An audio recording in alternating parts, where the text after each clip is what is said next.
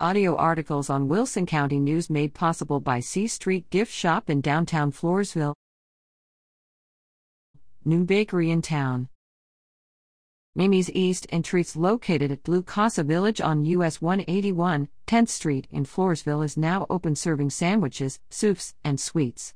The grand opening was held October 4th, sponsored by Floresville Economic Development Corporation.